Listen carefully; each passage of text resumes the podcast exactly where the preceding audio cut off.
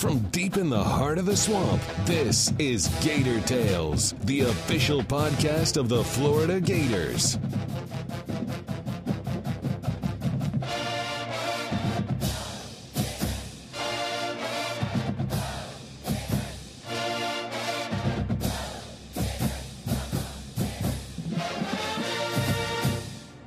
Welcome to Gator Tales. I'm your host, Adam Schick. In a jam packed week of Gator sports, the biggest story unfortunately took place in a training room, where it was discovered that junior John Egbunu had torn his ACL and was lost for the season. Coming up later, we'll take a deep dive into the men's basketball program and get some perspective on Egbunu's absence while getting to know assistant coach Darris Nichols. But first, we sat down for our weekly roundtable with Scott Carter and Chris Harry of FloridaGators.com to address the plethora of events taking place around Gator Nation. In a conversation covering some big breaking news on football, along with notes on other Gator sports that made a splash last week, we began by getting Chris's take on basketball's vengeance against South Carolina. My first thought on that is it goes back to the first time they played. Obviously, when you go to Columbia, South Carolina, and you go 0 for 17 from the three point line, a real uh, blip on the radar when you think about it. 850 straight games, 25 years of at least one three pointer, and from the get go, KeVaughn Allen takes the ball in the first possession, goes down, jacks a three, bam, it hits it. Gators go on and make nine for the game. They went five of six from the three point line down the last 13 minutes. Wow. Uh, South Carolina went 0 for five. This is a South Carolina is the number two ranked defense in the country statistically in terms of defensive efficiency, points for possession, and Florida ran their stuff. They played unselfishly. I keep going back to this when I talk about the unselfish nature of this team. You know, they've won nine games in a row now, played phenomenal defense in all those games, but they've had a different leading score in seven of them. Last night, believe it or not, was the first time KeVaughn Allen had led the team in scoring during that winning streak he was just absolutely tremendous. It may have been his best game. I know it wasn't his highest scoring game of his career. I think it was the best game of his career, and I don't even wow. think it's close actually, because uh, he was able to go the glass, career high seven rebounds. He had uh, he had three assists in the game, some terrific passes. He guarded, he attacked the basket, 14 free throw attempts. One of the things that the coaches had talked to him about in the last couple days, to be quite honest, is. Uh, you need to be more aggressive. You're too good of a player. You're too strong at your size to shy away from physicality. And uh, he really took that challenge to heart from the opening tip. But um, again, this is a great defensive basketball team in South Carolina, and Florida goes and shoots 49%. They shot 54 in the second half. They were 6 and 9 from three point range, 9 and 19 for the game. And again, shot 27 free throws, made 22 of them. I mean, really, really impressive numbers against a really good defensive team. Um, I think, you know, we got to step back now and look at this Florida basketball team and kind of how they've figured out their identity under Mike White in the second season. You don't know who it's going to be any, any night he's told them we're not winning the game unless we play defense. He holds them accountable on defense. If they make a mistake, doesn't matter at what point of the game they're coming out of the game. They know that now. They don't always agree with it, but they also know that they're not going to stay on the bench mm-hmm. unless they keep making mistakes. They know they're getting back in the game. But uh, this team knows Mike White now. Mike White knows these players. They're 23 and 5 Adam. They're tied for first place in the SEC. They're going to Kentucky, obviously, for a big game this weekend. But uh, this has been a really, really spectacular season to date. It's the fourth most regular season wins, ties for the fourth most regular season wins in program history in Mike wow. White's second season. Good for him. No, and that was impressive, I thought, what they did with South Carolina because you know, we've talked on different shows that this team has faced different hurdles. Obviously, losing Egbunu was probably the biggest hurdle yet. And you look at South Carolina; they're kind of fading down the stretch, mm-hmm. and Florida is surging without Johnny Egbunu. So that just that goes to good coaching. That goes to really a team bond that they built, and you know it's going to be interesting. Uh, on Saturday, they're going to be challenged in a different way. You know, going up to Kentucky. Obviously, not going to be many Gator fans up there, Adam, uh, uh, from what I hear. No. But anyway, you know, it is just another hurdle. And if they win that game, then I'll learn something more about these guys. But so far, great job of Mike White. Great job by the team just to kind of rally around missing a big piece of their puzzle. And uh, it's going to be interesting to see these guys in the tournament. Yeah, and just go back to just follow up on what he said. They started this, you know, we don't care who's doing what. Uh, mm-hmm. Back after that Vanderbilt loss, which was a bad loss here at home, and I think once they were in that mindset, they were able to absorb this Johnny Egbunu thing a little more easily. Because uh, if you look back, he got hurt at Auburn They were behind, I think, by six at the time. Ended up winning by 19. Scored the most points ever against an SC opponent, 114. So they were in a, a good uh, philosophical and mental place to mm-hmm. absorb that hit. Now nobody's saying that, that it wasn't a, a, devastating blow. It was. I mean, this is Johnny Egbunu is a really really good player, really good defensive post player, maybe one of the 10 best post players in the country when it comes to defense. But the fact that I mean he's getting what he can out of Schuyler Rimmer. Now he's playing Keith Stone, an undersized guy at uh, uh, some possessions at the five. That's going to happen a lot more often, I think, as we go down the stretch. Justin Leon had to play a little bit in there. Again, a very much undersized guy having mm-hmm. to do that. But guys embracing their roles and then having to take on other roles. Mike White told him when you lose a guy like this, not one guy's going to replace him. You need you need more rebounds out of this guy. We need some better passing. You need some better better defense out of this guy, this guy, and hopefully you get that and mesh into one guy being the missing John Egbunu. But you look down the line last night, whether it was Stone coming in, as Chris Stone had two assists off the bench. He hadn't been playing well at all because he's still dealing with the after effects of that viral illness. But he had two assists off the bench and both of these assists were on big three pointers. Uh, again, KeVaughn Allen, uh, his rebounding, something they haven't had. Uh, uh, Justin Leon took two shots the second half, both were threes. Devin Robinson now is playing the best defense he has ever played, and it's not even mm-hmm. close on that regard, too. So just an all around really good effort against a team against South Carolina that came down here having lost three of four, last two, have their backs to the wall a little bit relative to their place in the SEC, and Florida took it out on them in the second half if the discussion is expectations, there's a lot of fans that the Egbunu news was, as you sort of described it, a gut punch. The Florida Independent Alligator wrote the season was over right. when the guy was injured. So, uh, so I mean, uh, they've won three games since he's been injured. So, is that you're going to ask me what so the, expectation is? What, is? yeah. yeah. How do the expectations for this team?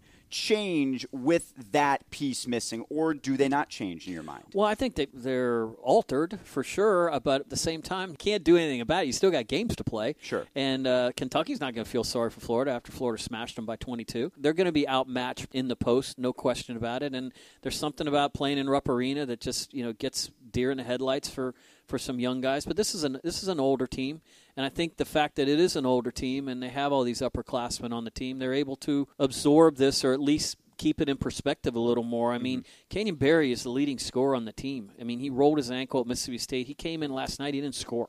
Okay, so score 81 points against the second best defensive team in yeah. the country without your leading scorer right, putting right. So that yeah. goes back to everything we just talked about in the in the initial part of this broadcast. So Canyon Barry wasn't himself last night. You could tell he was kind of favoring that ankle a little bit, and he probably wasn't happy with his nine minutes. But I mean, that was his role that night, and mm-hmm. these roles are constantly changing. And hopefully, Canyon Barry will be a little bit better off uh, when they go to Kentucky this week. But it just goes back to what I'm saying. It doesn't matter. I mean, you still got you still got to play the games. Guys have to do their jobs and I look at Justin Leon. I mean, he had one rebound last night, but he's boxing guys out. He's doing his job. Someone, mm-hmm. KeVaughn Allen got rebounds that maybe Justin Leon could have got if he wasn't doing his job. Uh, same with Devin Robinson or what have you down the line. Kevarrius Hayes. I mean, that guy at Mississippi State last week, what was it, nine points, career high 10 rebounds, four blocks, made the go ahead basket made the game winning block shot. Last night, just a very, I mean, seven points, six rebounds, three steals, uh, 24 minutes. Just he's figuring out some ways. Now, he's going to get overpowered in the post some, in some of these games down the mm-hmm. line. Arkansas is going to bring Moses Kingsley in next week, Bam Adebayo at Kentucky this weekend. Um, he's going to have his hands full, but again, finding his role, he recognizes it and doesn't expect to do anything more. And some of these other guys are really, really starting to embrace that. And that's that's when basketball. These guys have said it, and Chris Chiozza said it. That when you start figuring stuff out like that, that's when basketball is really fun. And I don't know, you guys watched the game last night. Some of those extra passes these mm-hmm. guys made, uh, working around against a South Carolina defense, is really hard to get an open shot on. That's why they beat them in the nine-game winning streak eight teams have scored at least 11 points fewer than their average, and Florida has won the games over their nine game winning streak by an average of, I believe the number now is 19 points. Wow getting to Kentucky, they're a team that has struggled to even beat the bottom feeders in this league, whereas Florida has beaten the bottom feeders by a ton and then beat Kentucky by 22 points. So, what are the expectations for this particular matchup, and what do you expect to see from Kentucky up in Rupp? They're going to recall what happened here a couple weeks ago, a 22 point loss. It was their worst loss in 25 years as a top 10 team. Um, there's just something about going into Rupp Arena that has a way of throwing some intimidation elements on on a visitor. And I'm doing this off the top of my head because they haven't played a Rupp Arena in over a year, but I think Adam, in the history of Florida basketball, they've won nine times there. Wow. So uh, the expectations are you lose at Rupp Arena if you're the Florida basketball team. Now I was in there I've been there twice when Florida has won. And Jason Williams, I was there when he went up there, and he and Kenyon Weeks almost single handedly beat them, beat a Kentucky team that went on to win the national championship. But they almost played perfect that night. And of course, the team uh, in 2014 went up there and won the game, I think, by 10 points. That was part of those three wins over Kentucky that season. But the Gators are capable. Um, you got to hit shots. You can't turn the ball over, and certainly can't have live ball turnovers. Uh, the whistles are going to probably favor Kentucky because they're at home. That's the way it usually works in the SEC. And uh, Kevarrius Hayes has to stay out of foul trouble because mm-hmm. you got to have that guy in there probably for 25 minutes during that game. But make shots, ball security. Hill has to play pretty well, like he did against Kentucky a couple weeks ago. You know, it's it's going to be a really really hard task, but the SEC is on the line, and the one thing that I think Florida has going for it is again, I go back to the upperclassmen. Remember, Kentucky came down here with a bunch of freshmen starting uh, for a guy like Malik Monk. It was his sixth road game of his career. The hardest place he'd played before that was Louisville, and they got beat by Louisville pretty well. Uh, Florida's going into Rupp Arena. They got, got a bunch of guys on this team who have played road games before, who have played in tough environments, who a couple guys who have played at Rupp Arena. They know what it's like. It was they got smothered there last year. I think the score was 23 to 4 or 23 to 5 6 minutes into the game. Ouch. Um, it's a completely different Kentucky team. Jamal Murray, all those guys are gone. That's the way Kentucky teams are. Right. So it's a totally different uh, combination. Just it's about poise. They're going to be Rupp runs, is what I call them. Uh, the, and when you go on a Rupp run, it's not just the players going on the Rupp run; the fans are on it with them, mm-hmm. and it's very, very hard to endure.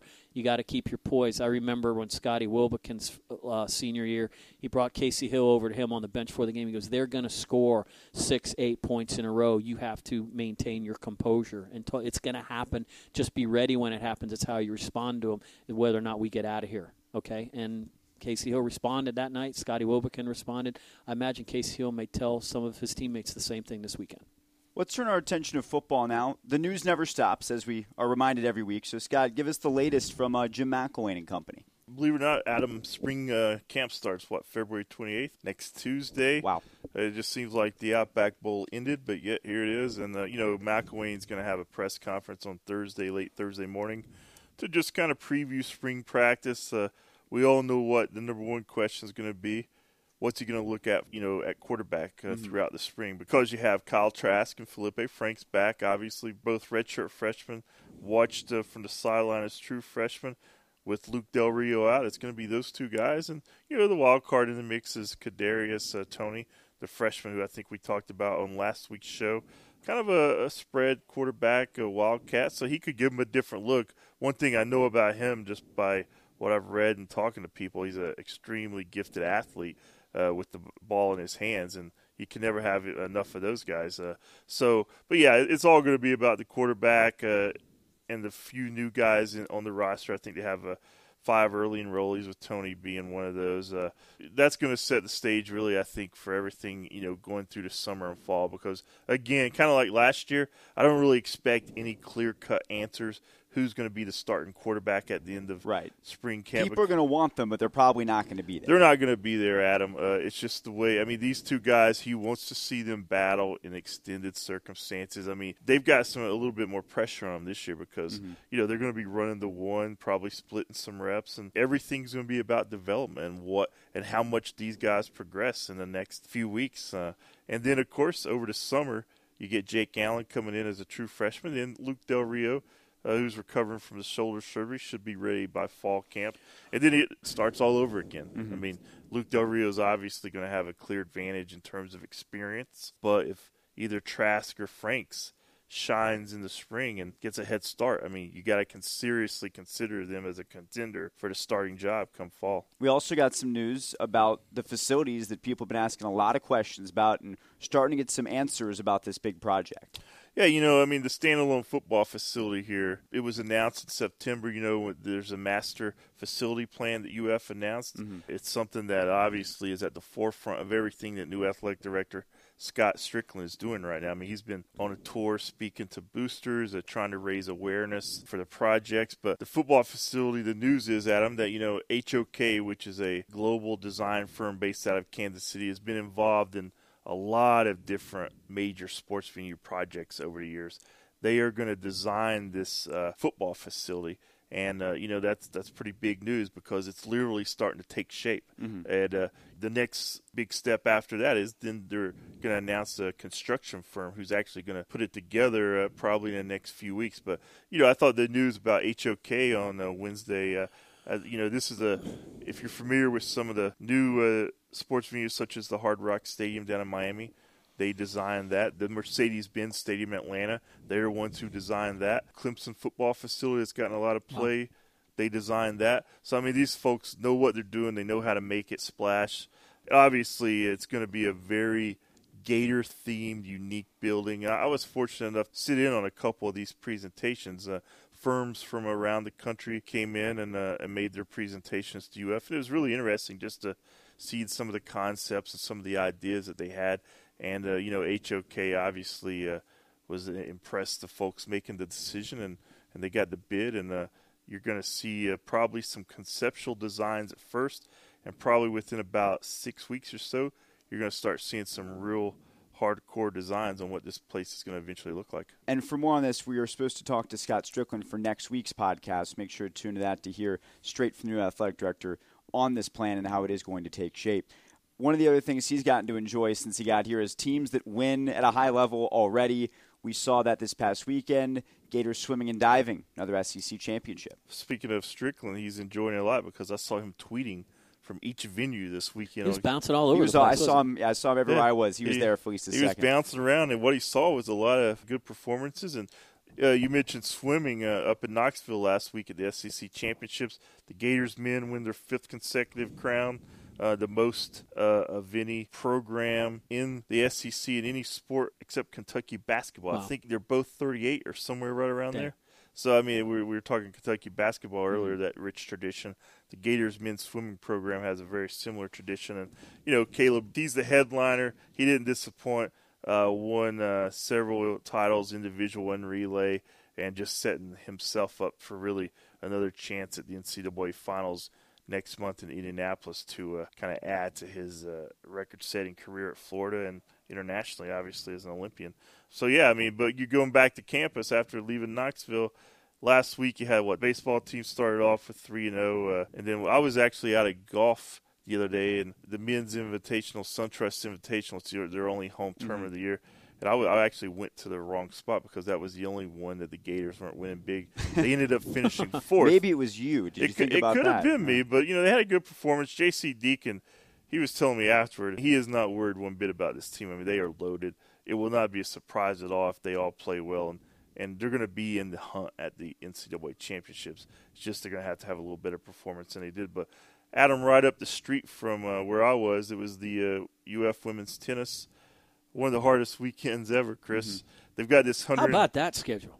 I mean, my God, within twenty four hours, everybody. Yeah. I mean, they entered the weekend with a 161 match home winning streak, which is the longest winning streak in the college. 2004 since 2004 of any sport, you know, active streak and in all of college athletics. Yeah, and they had Oklahoma State and Stanford coming to town last weekend, back to back days. Those are the two teams that played for the national championship. Yeah, they're, they're year. pretty good. Yeah, yeah, yeah they, they yeah, played for the yeah. national title last year.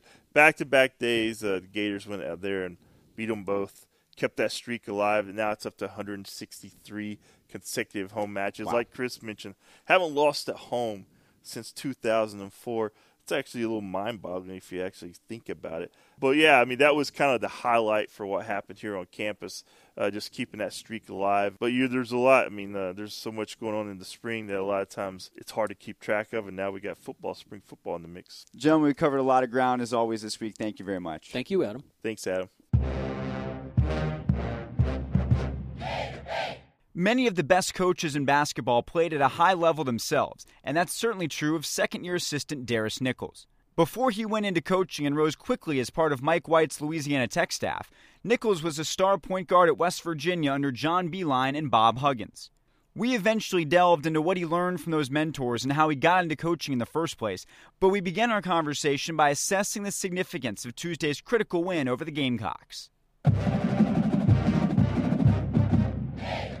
It meant a lot just because when we played them at their place, I thought we did a really good job defending them. Um, the biggest issue is we didn't make shots, and we, we told our guys coming in we – you know, we were 0 for 17 from three point line, and it's not many games that you're going to win shooting 0 for 17. But I thought we were relaxed, and you know, guys just stepped up and made shots, and you know, something we didn't talk about a lot, but it's something that you know we made sure the guys got extra shots in the gym, extra free throws, because we knew we were going to get fouled a lot. So it meant a lot just to see guys step up and, and make tough shots when it mattered when you're playing a team the second time around like that, what tweaks do you make? And you were in charge of the scouting report for both games, so what was that like from your perspective, trying to figure out what you need to do differently to change the result? Um, the main thing were, were just matchups. You know, getting guys on on different guys that you know we thought could bother them early, like putting Kasey Hill on Thornwell because one, Kasey Hill asked to guard Thornwell, which really? is you know mm one of the best players in the SEC right now.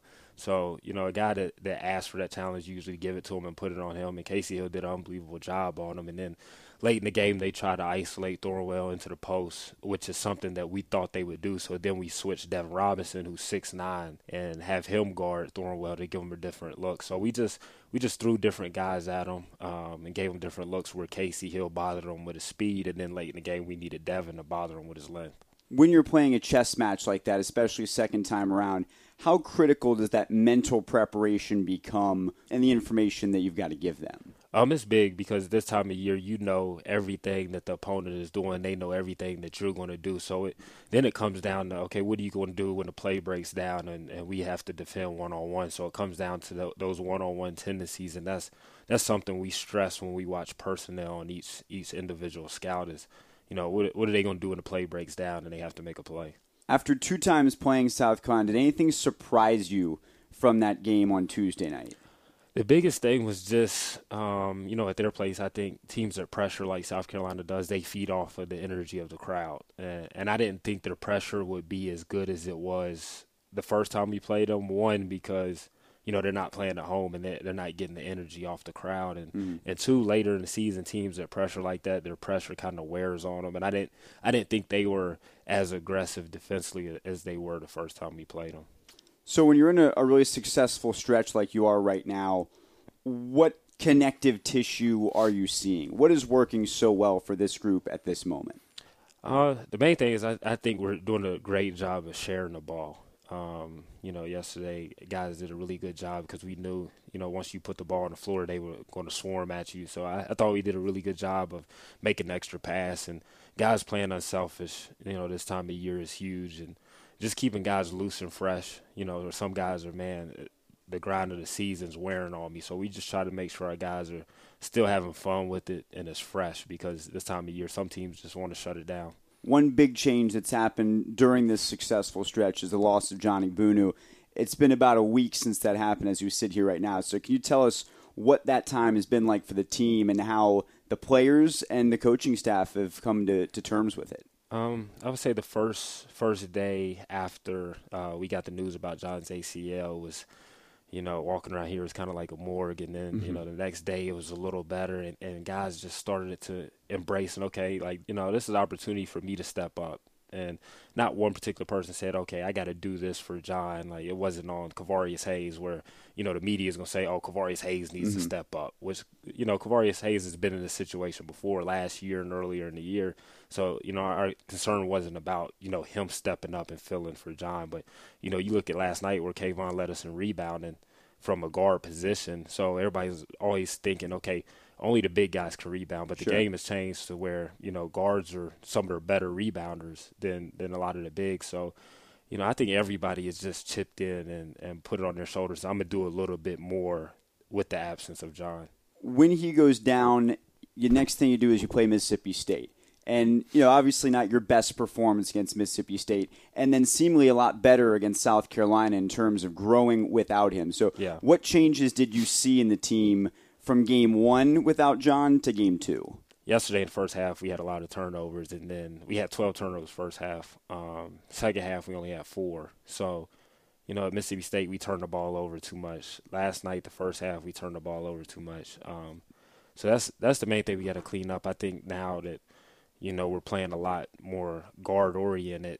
You know, I think we're we're playing faster with the ball in our hand. We, we really need to just just slow down and make better decisions.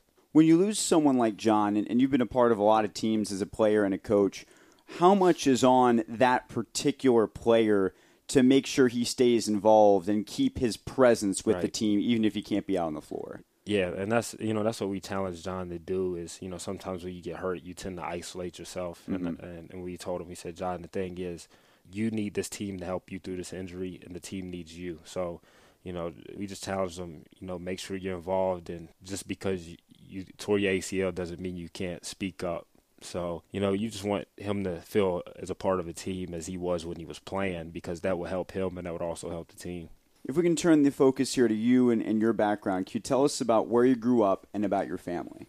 Um, originally from Radford, Virginia, a little small town. I have an older brother. My dad was my high school coach. Um, my brother coaches at Murray State, and hmm. you know my mom was you know all star in track in high school. So I come from an athletic family, and you know, family that that has been involved in basketball since I could since I could walk.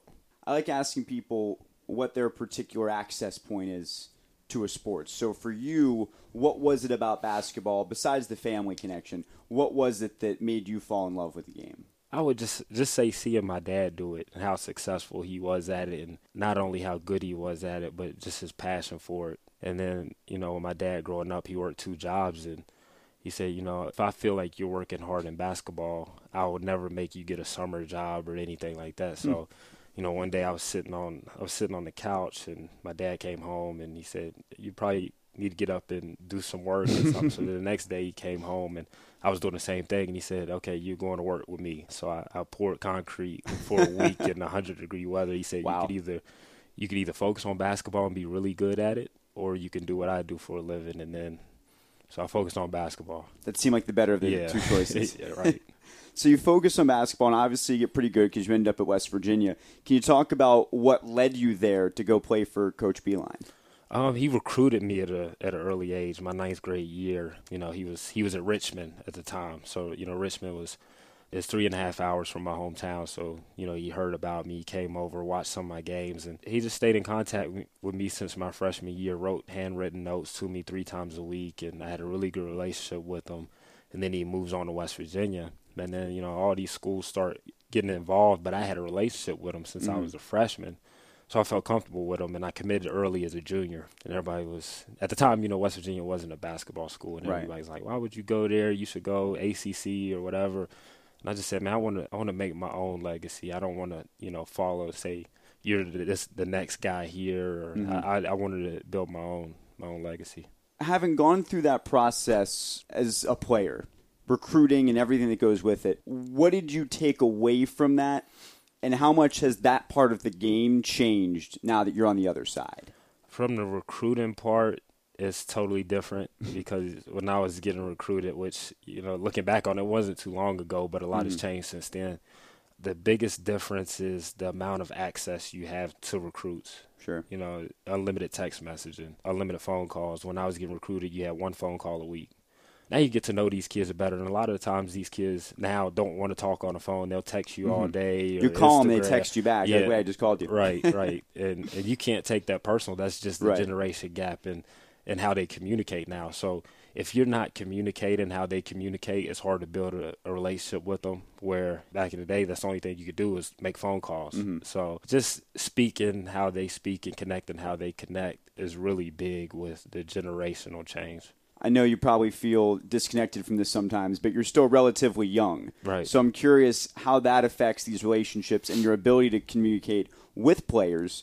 The fact that you can speak to them coming from a place of you're roughly in their generation as opposed to some of these coaches who are 60, 70. They're just a different level. Right. And I, I think, you know, one of my mentors, Mike Jarvis, he always told me, he said, never underestimate your ability to demonstrate you know, especially as a as a young coach, because a lot of guys can't get out there and demonstrate, or mm-hmm. and, and that kind of stuck with me. So I always try to, you know, these kids nowadays are more visual than anything, especially with you know all the changes So that stuck with me. So I always try to make it visual to these kids or paint a picture. Okay, this is what you're going through, but you know I went through the same thing when I was playing, and this mm-hmm. how I how I got over it. So I always try to put myself in their shoes. You know, just because I've I've been through what they've been through before.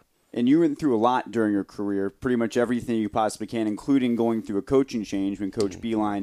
Went to Michigan. So I'm curious what you learned from that coaching transition and how you applied some of those lessons to your own coaching career. Yeah, a lot of people make it harder than what it was, but I was, you know, when Bob Huggins came in, I was going into my senior year. And the first thing I understood was if I don't buy in, these other guys aren't going to buy in. Mm-hmm. You know, because I was the senior leader, is me and another guy that were the two seniors. So, you know, from day one, I, I just told the guys, I said, look, we have to buy into what he's doing. I know it's going to be different than what we're used to, but the guy is a Hall of Fame coach too, so it's kind of easy. knows what he's talking about. Yeah, it's kind of yeah. easy to buy in, but uh, it was a culture shock. It was completely different than what we were used to playing for John Beilein. So, you know, that's the main thing, especially like with the guys that we had last year here at Florida. You know, going through a coaching change, mm-hmm. I could relate that to them because I had been through one before, and I knew if you know certain guys didn't buy in, we weren't going to be successful. So you know, just going through that, I think that helped me with us coming to Florida and that, mm-hmm. that coaching change. You played at a really high level, West Virginia, and then went on and played overseas professionally. When did coaching come into the mix? Was that always in the back of your mind, or mm-hmm. was that sort of a plan B when playing wasn't taking you where you wanted to go? I was like every kid on our team and every kid in the country today. I thought I was going to be playing in the NBA, but I was over there and I got hurt. I blew out my knee. I had mm-hmm. microfracture on my knee. Uh, I came back to the United States, was rehabbing in West Virginia, and then I blew my other knee out. Wow. So I was actually, it was crazy. I was actually uh, parking cars at a local hotel. Hmm. You know, I stayed in touch with Hugs. I was I was rehabbing up there at the university, and then he said, "Look, I have a grad assistant job coming open next year. Like, if you're done playing, you need to let me know because I'll, I'll save the job for you."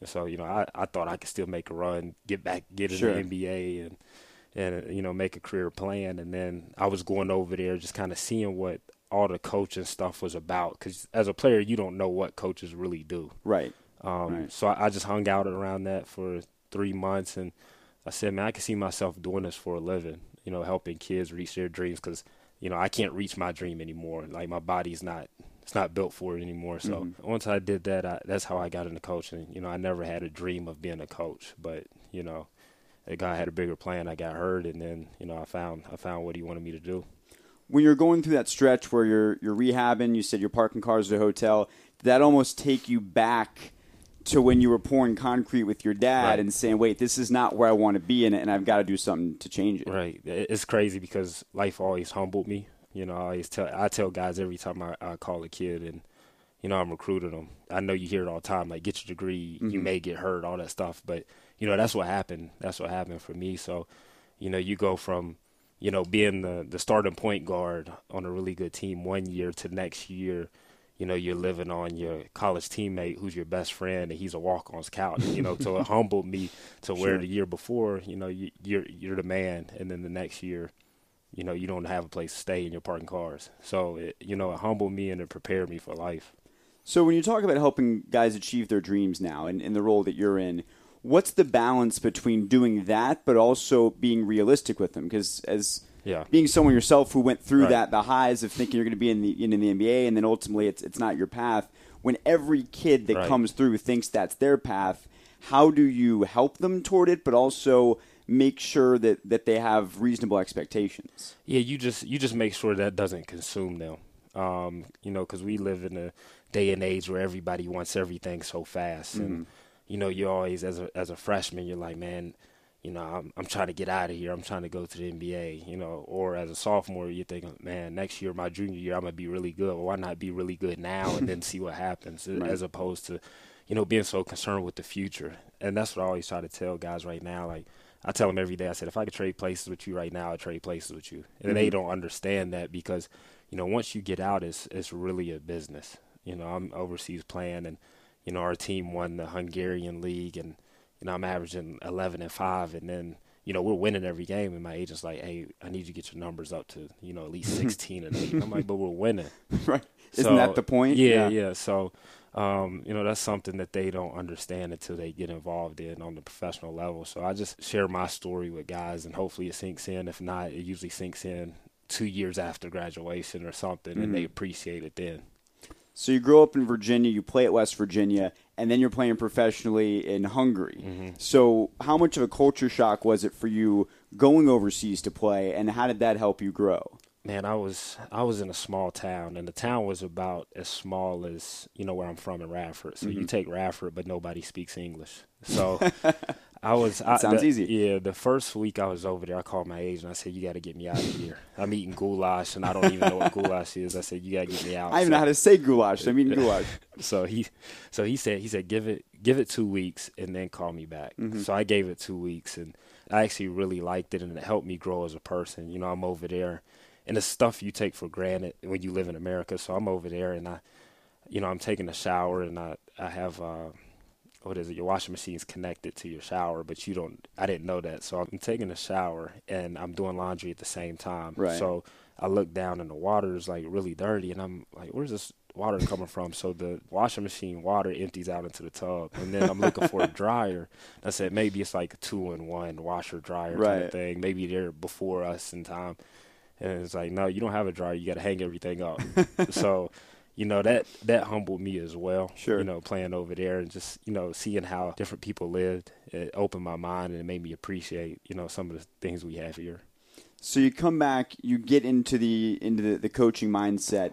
What did you draw on for that? Who were the biggest influences on you, and, and what advice guided you through that time? Um, yeah, my first job was at a uh, Division two school, at Northern Kentucky. You know, they're now they're Division One. So that was my first job, and you know, the guy I worked for, Dave Bezold, he's not there anymore, but he, he used to be a long time uh, school teacher, so he is a big on teaching. And the first advice he gave me, which was huge at that time, was you know you was a really good player, but don't expect them to know everything you know, or don't expect them to be able to do everything you could do. Mm-hmm. Um, and that taught me a lot right there because you know you're at a high level here at the University of Florida, and these guys are, are really good, and you think that they know more than they do, and they don't. So you have to you have to go back to teaching them everything, or you know, expecting they don't they don't know what you're talking about.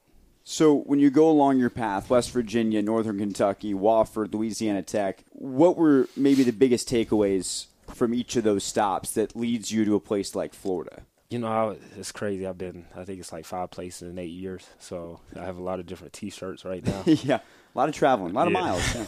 so it just taught me how to build relationships. I was at Northern Kentucky for two years, and then and then I go to Wofford, and I'm there for a year, and then I'm at Louisiana Tech for a year. It helped me with relationship building, you know, especially getting to know the guys better, and mm-hmm. you know, I think that's what really helped me prepare for being here and just going on in my career is, you know, just the ability to build relationships at a at a fast pace and and trusting people.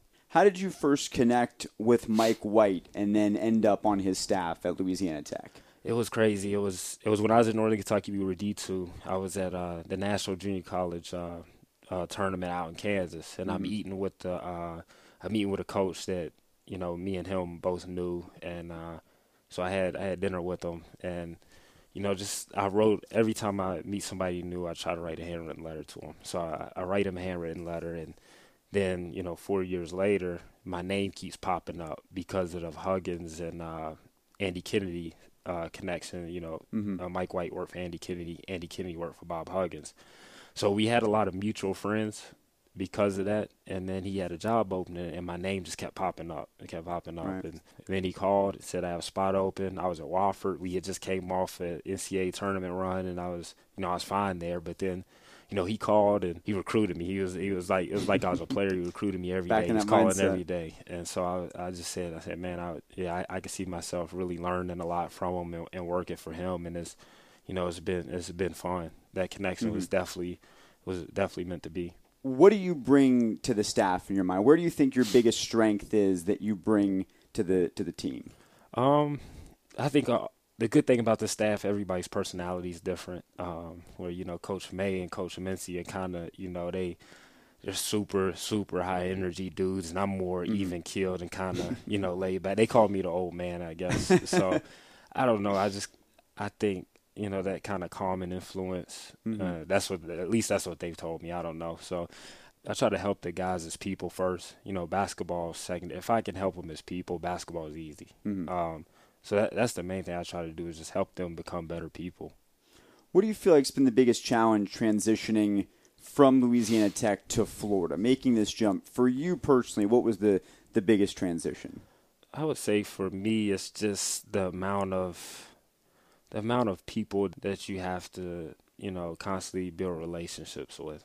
You know, just especially from from our players, you know, from within the university, within the community. You know, Mhm. there's it's a lot more important here than it was at some of the other places. A lot more people invested in it. So even with our guys, they have a lot of a lot of people around them that have helped them be successful. So not only are you talking to the players, you're talking to their circle and the people they trust.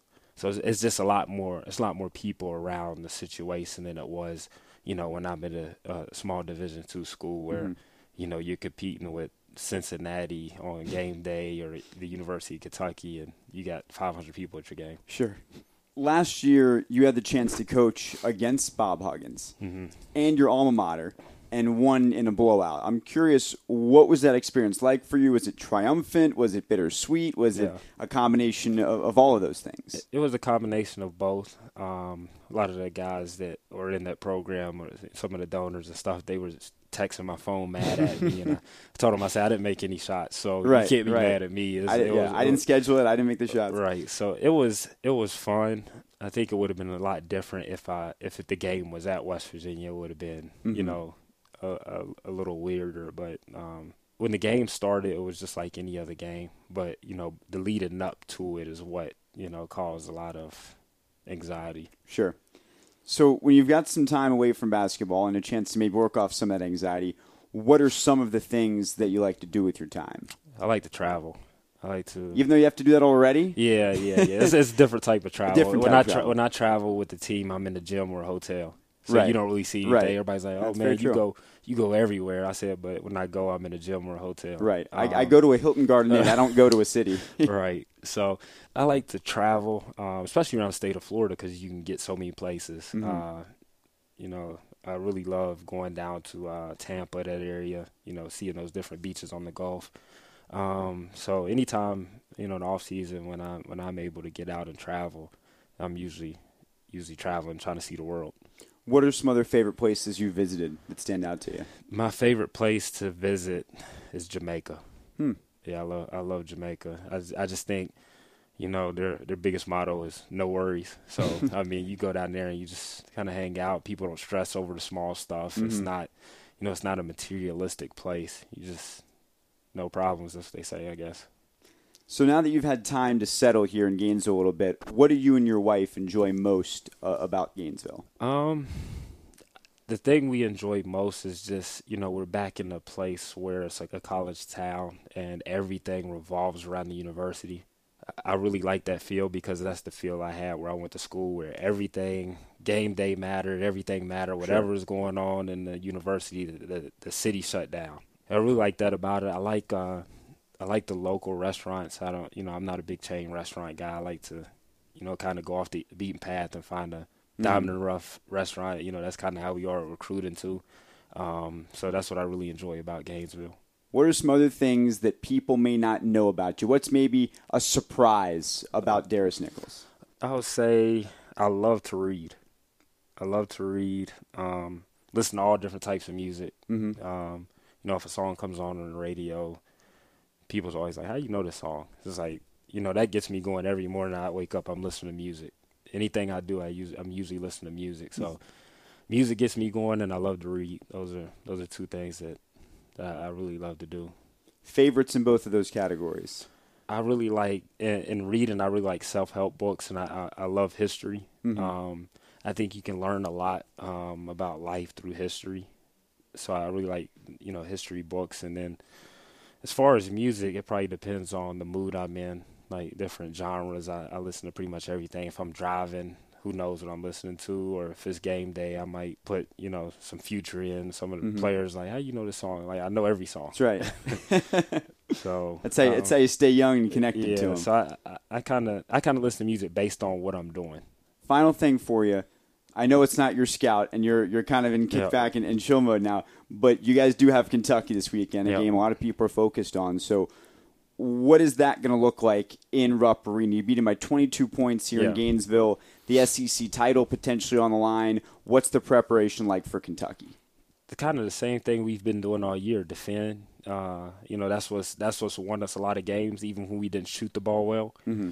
You know, when we shoot the ball well and we defend at a high level, we're we're pretty good. So, as far as the game plan, um, you know, I think a lot of people make a big deal about Rupp Arena, but you know, none of those fans can come down and block a shot. If they did, then you know they get a technical. So I think They'd I probably think- be out on the streets Yeah, after I think I think we make a big deal out of it, and people.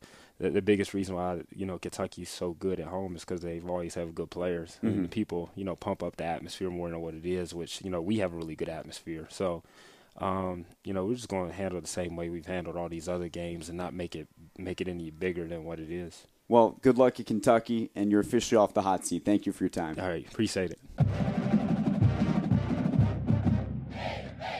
And that's going to do it for today's show. As always, we encourage you to subscribe to the official podcast of the Gators on the podcast app of your choice, and please leave us a review so that we can continue to grow. We also ask that you follow us on Twitter at Gators Podcast, like our new Facebook page, and email gatorspodcast at gmail.com with any feedback or suggestions you have for the show. We'll be back next week with an all new episode. So until then, I'm Adam Schick, and I'll see you in Exactech Arena.